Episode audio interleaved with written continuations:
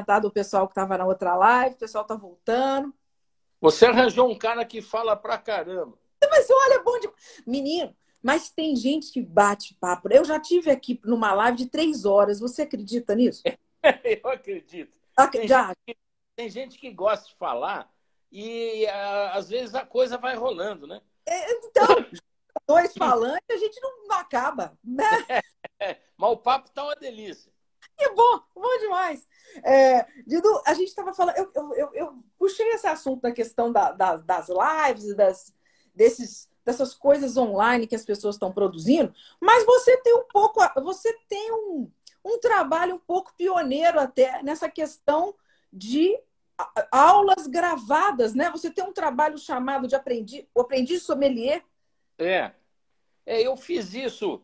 Isso aí foi o seguinte, Ana Cristina, eu tinha, eu ia fazer um livro.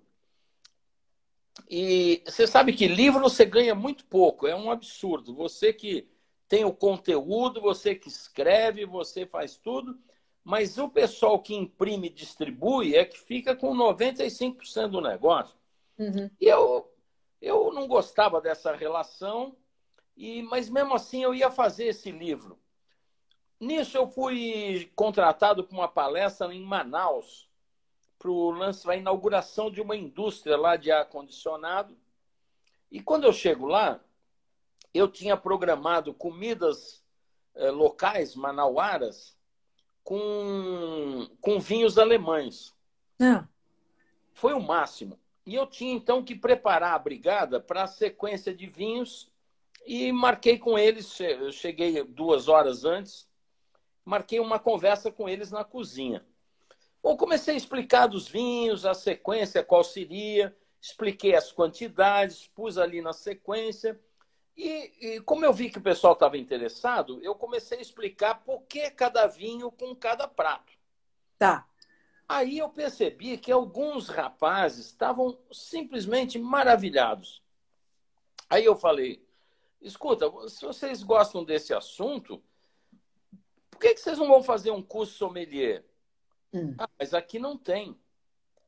Como não tem? Não, aqui não tem. E na minha cidade, então, nem pensar.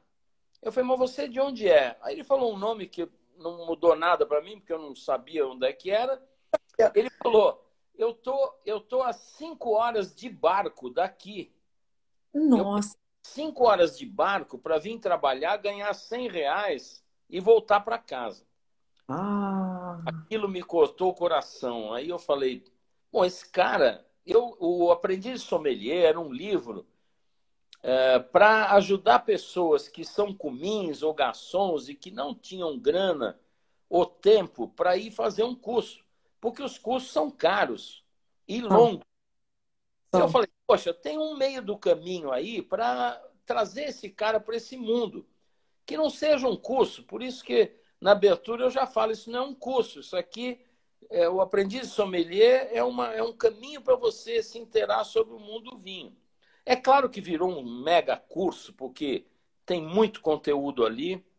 E, enfim, naquele dia uh, eu saí decidido a fazer a, a, coisa em vídeos. Porque eu cheguei e falei para Nazira, Nazira, olha que situação, me cortou o coração, o rapaz assim, assado. Agora, ele tem internet. Ah. Cara, eu faço um curso e ponho no YouTube, ele pode acessar onde ele estiver. Sim e, e, e, paciência, vai começar, vai começar a ganhar gosto pela coisa, né? E assim eu fiz, e com o meu conhecimento de publicidade, eu inverti a conta. Eu cheguei para alguns é, anunciantes e vendi o patrocínio da série. Entendi. Então peguei o Ibravin, a Mistral, a, Casa Flora, a, a Chandon, a Salton, todos eles me patrocinaram e eu falava deles, mostrava os vinhos. E você sabe que a série toda passa de 250 mil views. Caramba! E todo dia, Ana Cristina, todo dia, invariavelmente, eu recebo uma mensagem no YouTube de algum capítulo do cara falando: Puxa, o senhor é o máximo, que legal, mas olha, me diga tal coisa, quer tirar uma outra dúvida. Todos os dias, todos os dias acontece isso. Então foi uma, foi uma coisa dupla, foi um, resolver um problema das distâncias e ao mesmo tempo ganhar mais do que 5% da venda de exemplares que ia vender para quem isso daí? É, é? é. Sim. Muito bacana. E você a, a, a, consegue atender essas pessoas que nem claro. podem é, né, pagar e não podem chegar no, no, no, lugar e tal. Pô, é muito bacana. E, e, e o que a gente está vendo hoje é essa solução está sendo que meio que tomada por todo mundo, né, Dudu? É, hoje eu acabei de sair de uma, de uma reunião dessa, uma degustação pelo Zoom com Marcelo Papa. Era Olha. umas 15 pessoas, jornalistas, profissionais e tal, falando da safra, falando como tá, como é que foi, como é que não foi. Eu até fiz essa pergunta para ele, Marcelo, você acha que isso veio para ficar? É claro que eu preciso te encontrar, prefiro te encontrar, te dar um abraço, tomar uma copa juntos, olhando um no, no olho do outro. É. Mas é tão prático isso, não é? Isso prático. É, diminui as distâncias e, e, e, e, de repente a gente consegue fazer coisas mais imediatas do que esperar todo mundo viajar em determinado lugar, né? Eu acho que é uma maneira de. Eu acho que daqui para frente vai conviver as duas coisas. É, porque, veja, é mais fácil você hoje fazer uma, uma coisa com 10 jornalistas, com alguns produtores que não virão para cá nunca mais, gente que está velha, gente que as agendas não coincidem. O Brasil não é nada na ordem das coisas. A gente esquece disso.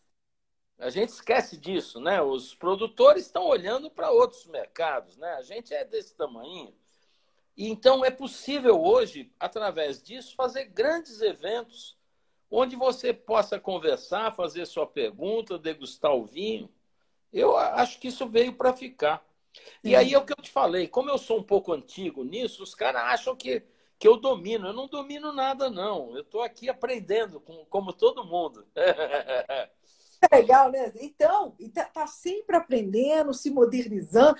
Você acha, ô Dudu, você tem assim uma. Interessante, essa pergunta me veio agora na cabeça agora. E tem faixa etária do pessoal que te acompanha, ou você tem de tudo quanto é idade? Eu tenho de tudo. No início era coroa como eu, era tudo. Eu olhava e falava, meu filho, pô, só tem velhinho, bicho. É uma merda isso aqui, era tudo acima de 50 anos. Pô, eu, tô, eu vou fazer 69 agora, né? 69, então, que legal. E, e, eu achava aquilo um horror. Mas com o tempo, é, porque logo que eu entrei no, no YouTube, o YouTube foi o primeiro a fornecer esses dados, porque no início você não tinha.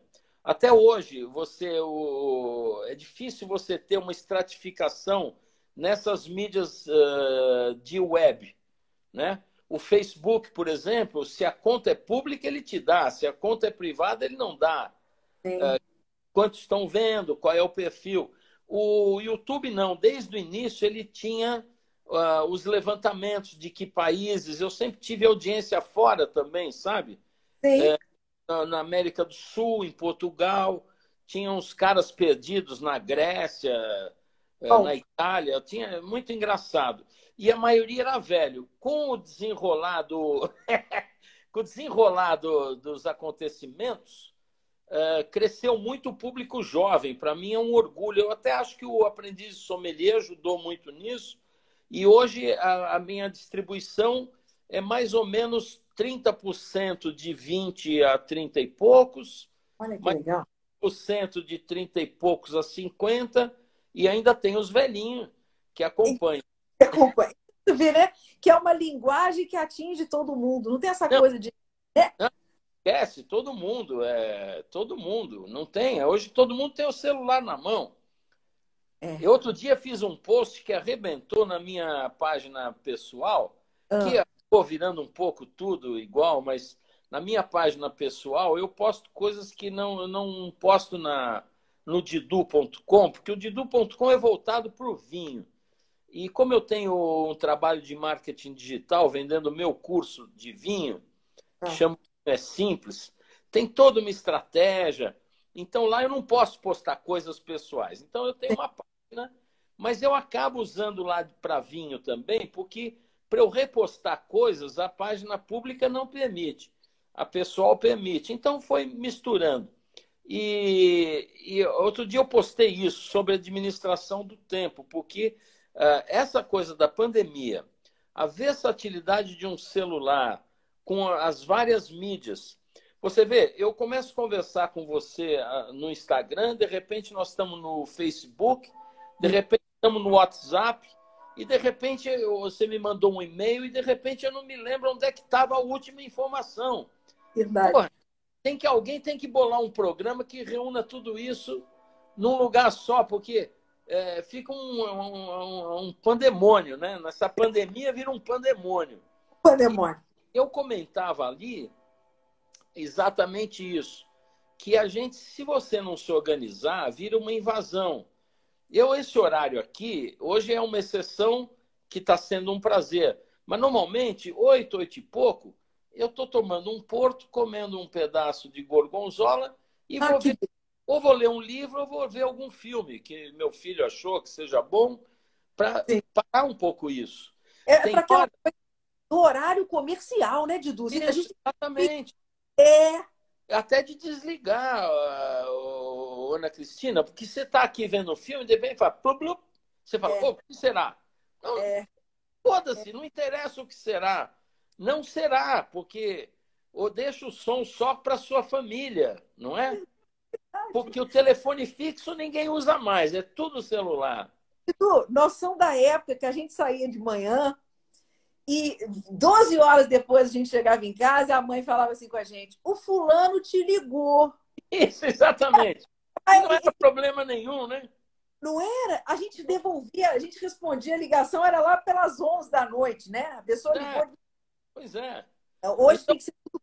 Essa matéria fez o maior sucesso porque eu comentava o seguinte: eu aprendi a separar importante de urgente, que são coisas diferentes, e aprendi a destinar horários para responder as coisas. Não tem que ser na hora. Não tem. Se eu, se eu responder durante uma hora de manhã e durante uma hora à tarde, é impossível a pessoa não, não ter um retorno meu no espaço de um dia. Sim. Agora, você tem que se policiar, não é? Tem. Tem que tem. se organizar, tem que desligar o celular. Desliga, tem. não é?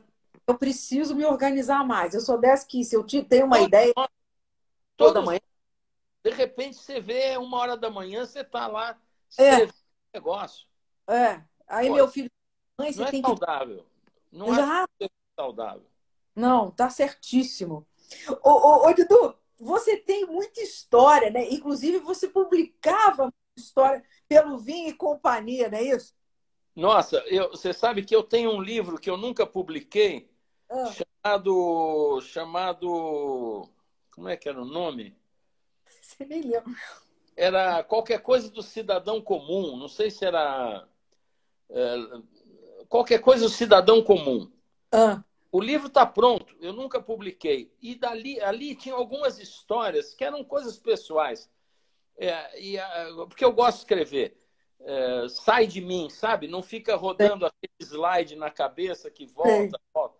Então era meio terapêutico. É... E aí, o, nessa, nessa coletânea, existiam algumas histórias ligadas ao vinho. Ah. E o Regis, lá do Vinho e Companhia, me convidou para escrever. Eu falei: oh, se puder escrever sobre amenidades, então eu contava. O primeiro Chateau Iquem tomei com a Nazira, no Guarujá, um lugar que não existe mais, uma época. Eram tudo histórias muito engraçadas. E tinham a ver com vinho, tinha a ver com, com toda essa coisa da, de ter uma vida. E você ser sincero, a vida que todo mundo as pessoas não falam das suas vidas, acho isso tão estranho. Fica todo mundo se preservando como se fosse é, alguém precisasse em algum momento se apresentar como algo muito importante e que não pode ser publicado. É.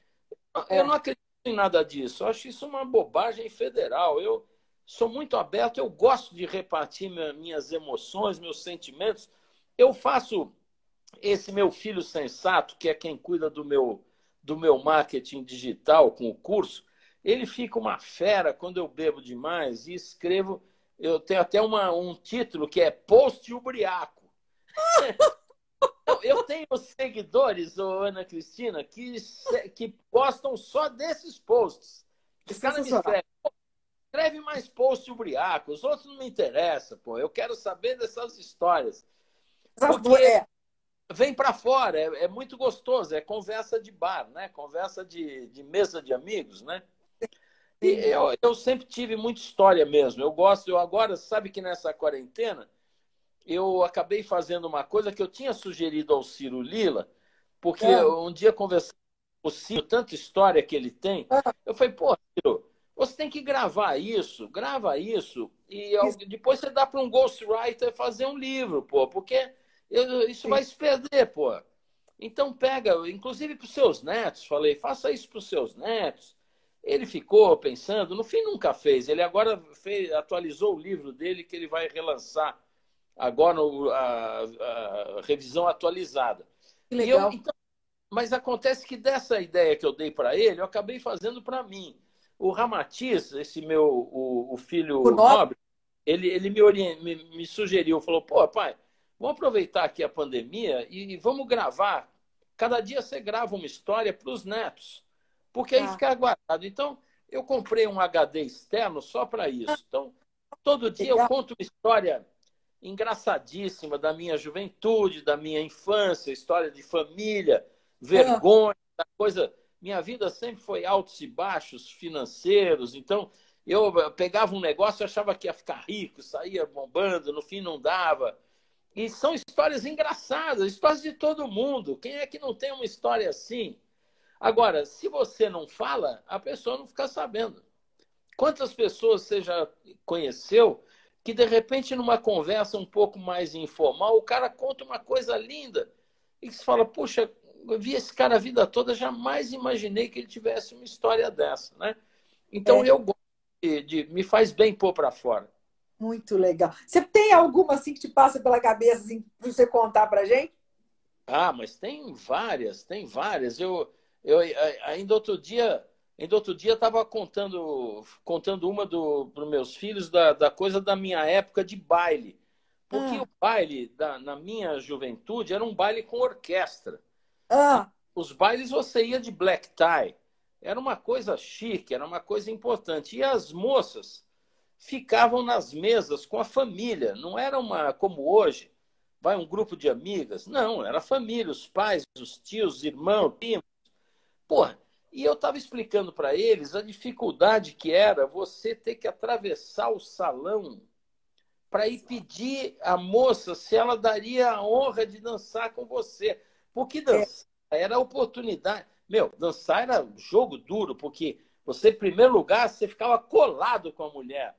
Pô, isso inimaginável naquela época, né? É verdade. É muito erótica, né? É, e na frente do pai da figura. Na frente do pai. E, não, e falava na orelha.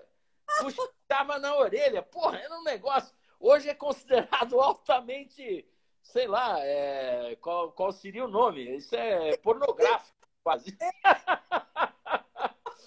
Eu estava contando como era desafiador isso, né? Uma... Então tem uma história do, de um baile assim em que, obviamente, cheguei lá, levei a tábua da menina, que, é. como se chamava, né? Quando a menina recusava, era a tábua.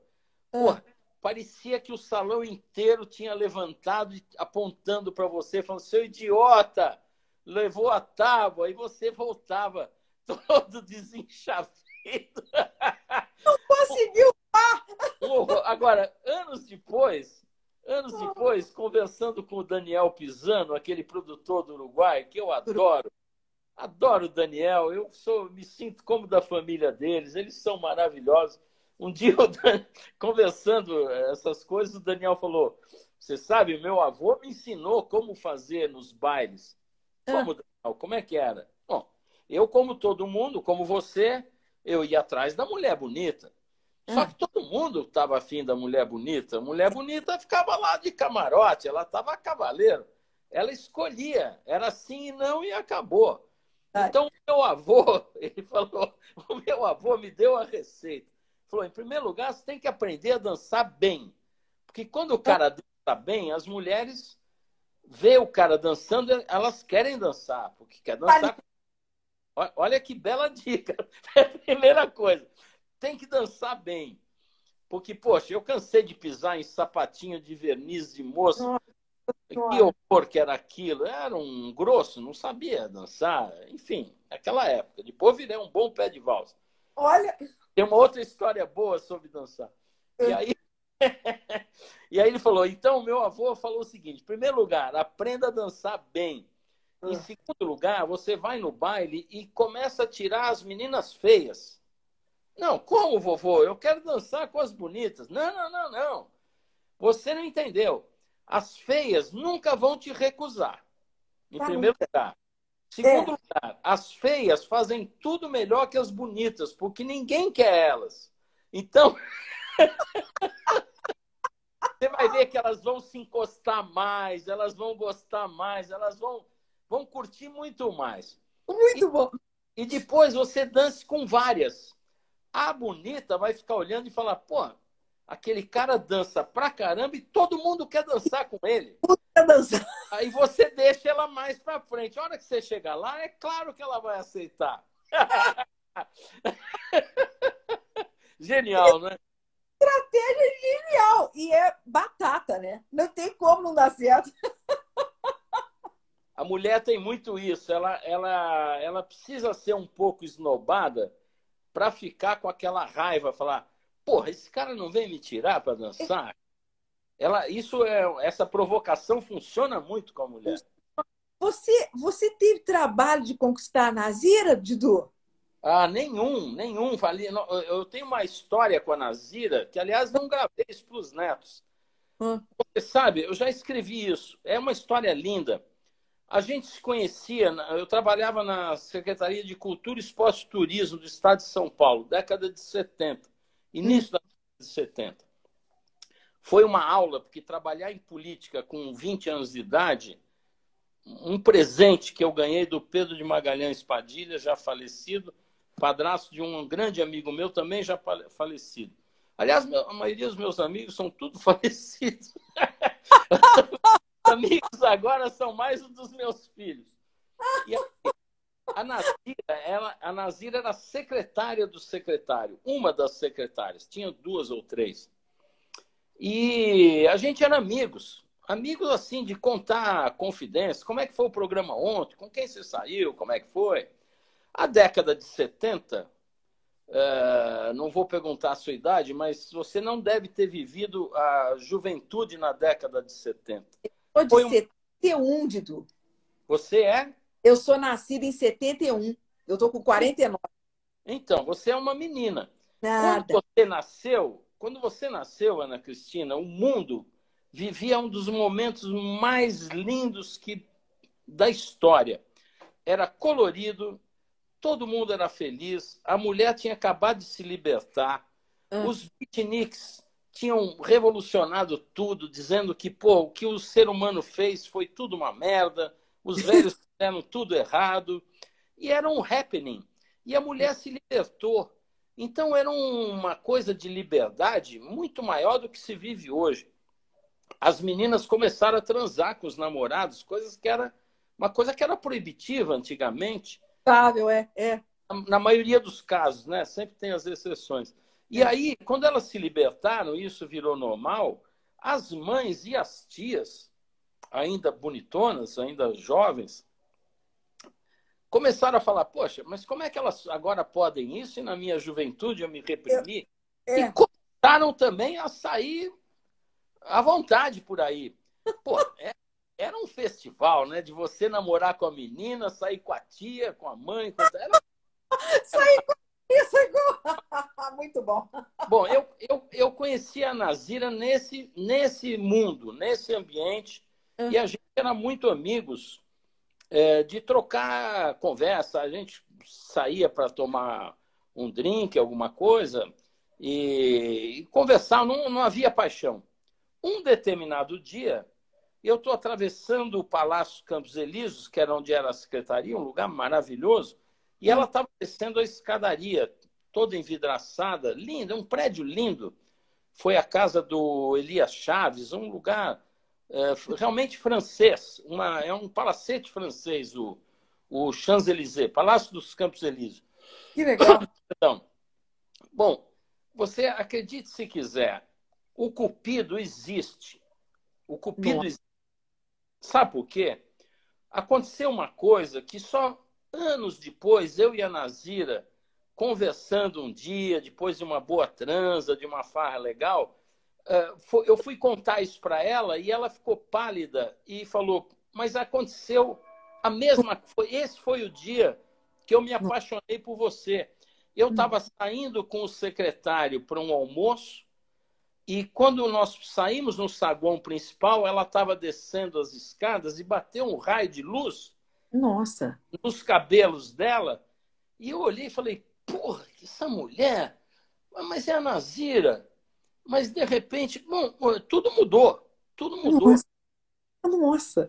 A história de Cupido. Por isso que eu digo, é, eu até.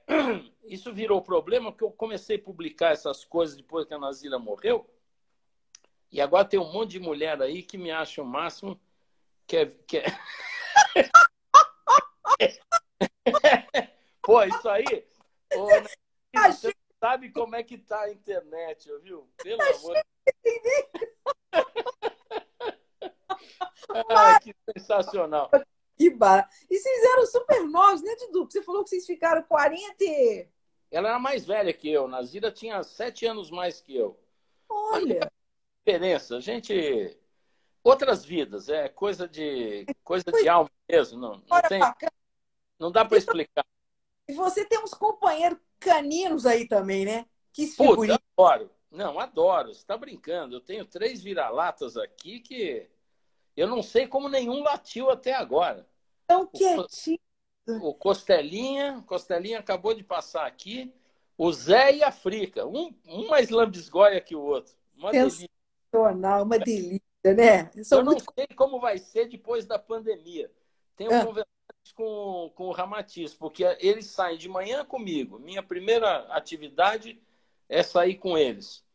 Aí eu volto para o café, dou comida deles, dali a pouco o Ramatiz sai para dar uma volta enorme com eles. É, eles, eles, eles voltam.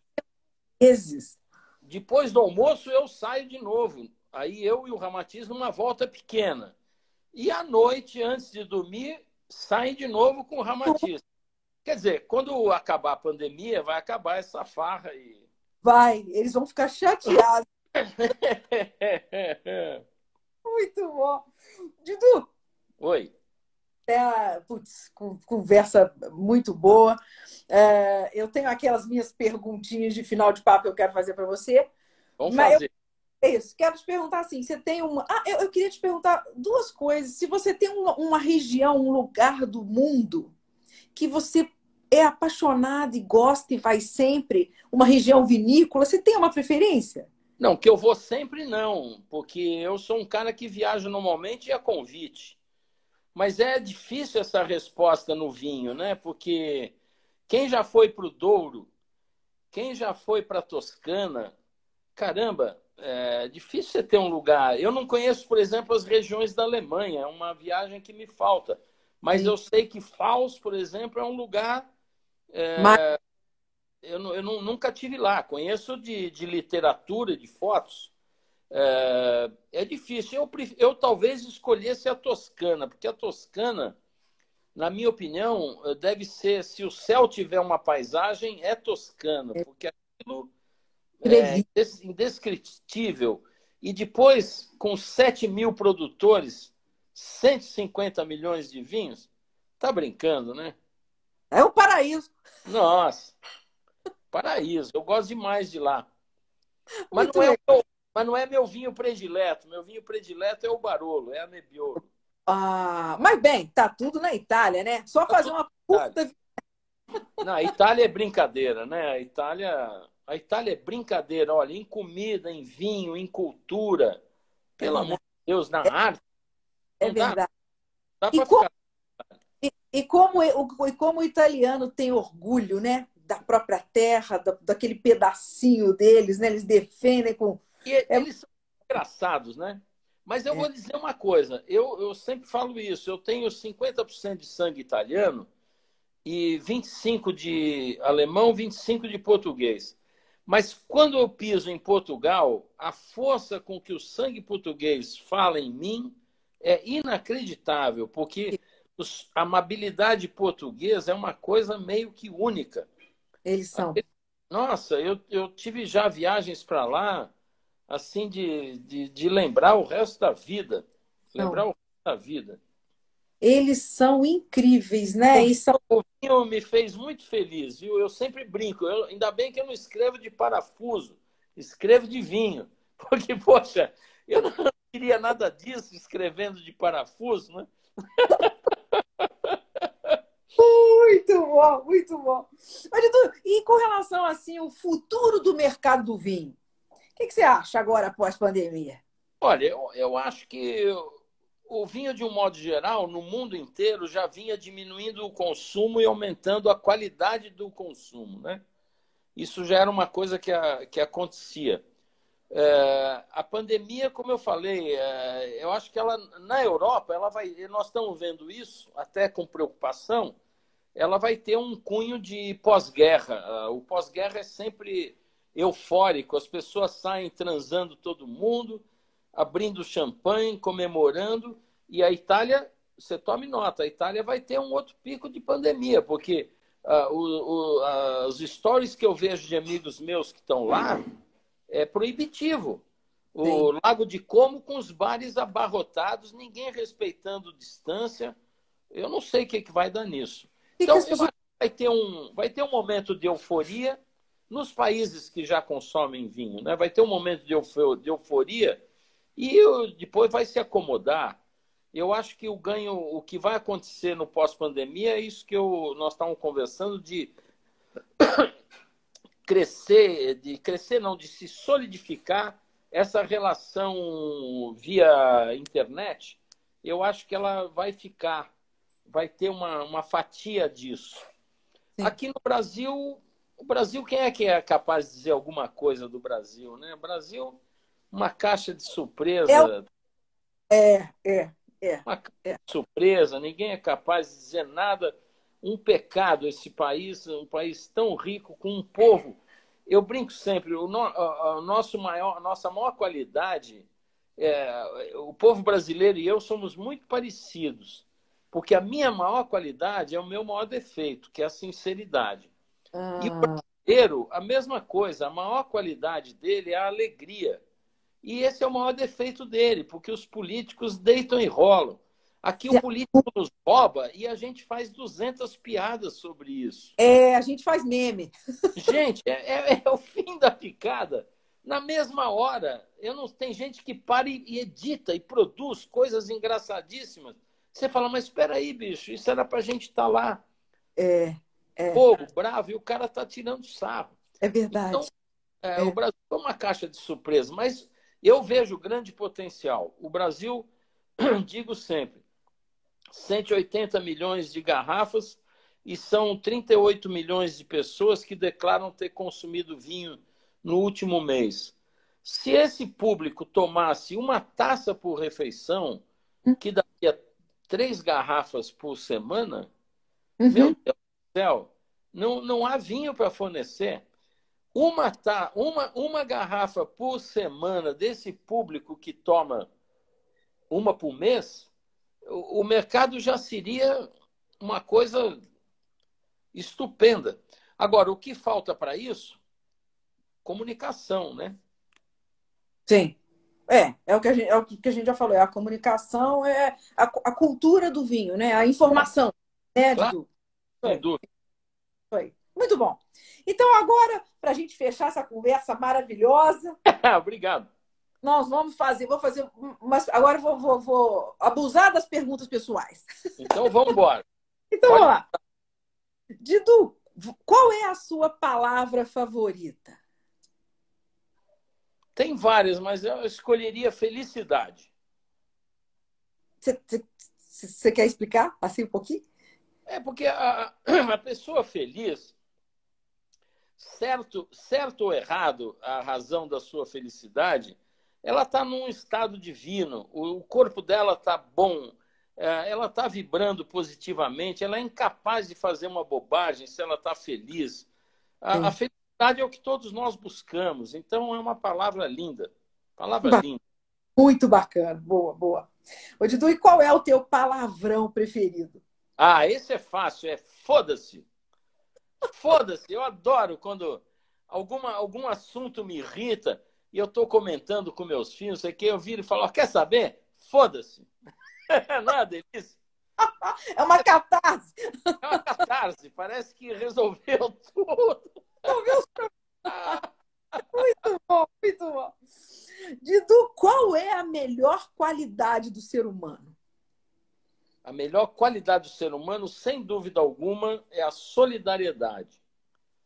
É emocionante quando você vê alguém é, sendo solidário com o outro. É coisa de, nossa, de de desmontar a gente, de fazer você sentir como você podia estar tá sendo melhor e não estar tá sendo, como você podia estar tá atuando de outra forma e não está. A solidariedade realmente me emociona. Faz a gente acreditar no ser humano, né, Dudu? Sem dúvida, sem dúvida. Exatamente. Dudu, qual profissão você nunca escolheria seguir? Bom, tem várias, mas certamente as que mexem com burocracia. É, acho doentio, doentio, aquela coisa burocrata, carimbo, todo dia a mesma coisa, as etapas, o cara não questiona nada. Pelo amor de Deus, um inferno. Não duraria, não duraria uma semana. Amor, você não tá foda-se, sai, sai fora. Foda-se, é. faz o seguinte, foda-se, fica com seus carimbos. Tô fora. Muito bom. Edu, ó, se você tivesse a oportunidade de se encontrar pessoalmente com um ídolo seu, com uma pessoa famosa, ou do passado ou do presente, quem você escolheria conhecer? Para ficar assim, batendo um papo, poder trocar ideias. É. Bom, tem duas pessoas, certamente. Uma é um cara que foi importante na minha vida, os livros dele, li tudo deles, que é um pensador hindu chamado Krishnamurti. Olha. Não sei se ouviu falar desse cara, Krishnamurti. Pegue algum livro dele para ler, é, é, de mudar a cabeça, é uma. Nossa, é, eu gostaria muito de estar com o Krishnamurti. O outro é o Rudolf Steiner. Ah, que legal. Steiner, nossa, eu tinha uma curiosidade de saber como é que o cara chegou naquela visão daqueles preparados, dessa ligação energética do animal com, a, com o cosmo, com como é que ele como é que ele sacou essa essa coisa? Nossa, adoraria sentar com esse cara num, num, num bar qualquer tomando alguma coisa e trocar ideia. Muito hum? bom, muito Show. bom. Muito bom, muito bom. Outra, hein? Ah, Dido, música. Qual é a trilha sonora da tua vida? Eu acho que se eu tivesse. É, tão difícil, eu gosto muito de clássico, gosto de jazz, mas tem um cara que me acompanhou a vida toda é, como, como trilha de fundo, que é o Bob Dylan. Olha. Eu, eu escolheria, escolheria dele o Forever Young, do Bob Dylan. Uma música emocionante, é quase uma, uma, é quase uma prece. Muito legal, muito Forever bacana. Young. Muito Forever Young, muito bom. Didu, qual som ou barulho mais te irrita? Eu acho que gritaria de baixaria, sabe? Sabe aquelas brigas? Você às vezes está andando e tem uma briga numa cara, aquela baixaria, aquela gritaria. Nossa, eu acho isso muito insuportável demais. Tá, realmente. E conseguir desligar. É, e, e, é uma coisa assim, alheia, né? A gente só, a gente tem que ficar ouvindo, não participa, tem que aguentar. É, é, é feio, é deselegante, não resolve nada. É, é como, como trânsito, é outra, outra coisa. Trânsito congestionado, buzina de motoboy. Você fala, nossa, vontade de desligar, né? É verdade. Ainda mais aí, São Paulo. Muito bem. Didu, ó, acabou a pandemia. Qual é a primeira coisa que você vai fazer? Primeira coisa, ah, isso é pegar meus netos e beijar, abraçar, beijar, dar umas mordidas. Coisa é. Você tá sem pelos, né? Esse tempo eu, todo, eu, né? Eu, italiano, eu pego, pego aqui a bochecha, eu aperto muito. É, uma Eles odeiam, eles odeiam, mas eu adoro. Esse tempo todo só vendo, só vendo eles por, por, por, por, por... O, o, as meninas da praia, sim, que são duas meninas, a, a Lorena e a Fiorella. Mas o Benjamin e a Mia, que são do, do meu filho sensato, o Ian, ele todo fim de semana vem aqui, mas não sai do carro, porque ele é neurótico. Ele, ô pai, tudo bem? Aí eu, eu dou uma coisa para ele, ele, peraí, pega o álcool. Entendi, entendi. Ele é paranoico, então eu não posso, não posso beijá-los, não posso chegar a menos de dois metros. Sim, sim. Mas a gente fica aqui na porta de casa, muito engraçado. Outro dia, almoço, eu tinha preparado uma, uma pasta deliciosa. Eles chegaram na hora que eu ia sentar.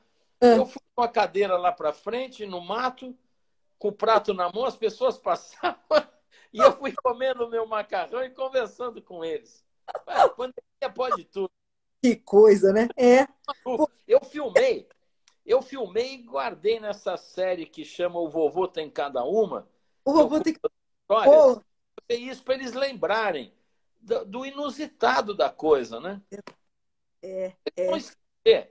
A Mia tem cinco anos, ela provavelmente vai esquecer disso. Vai.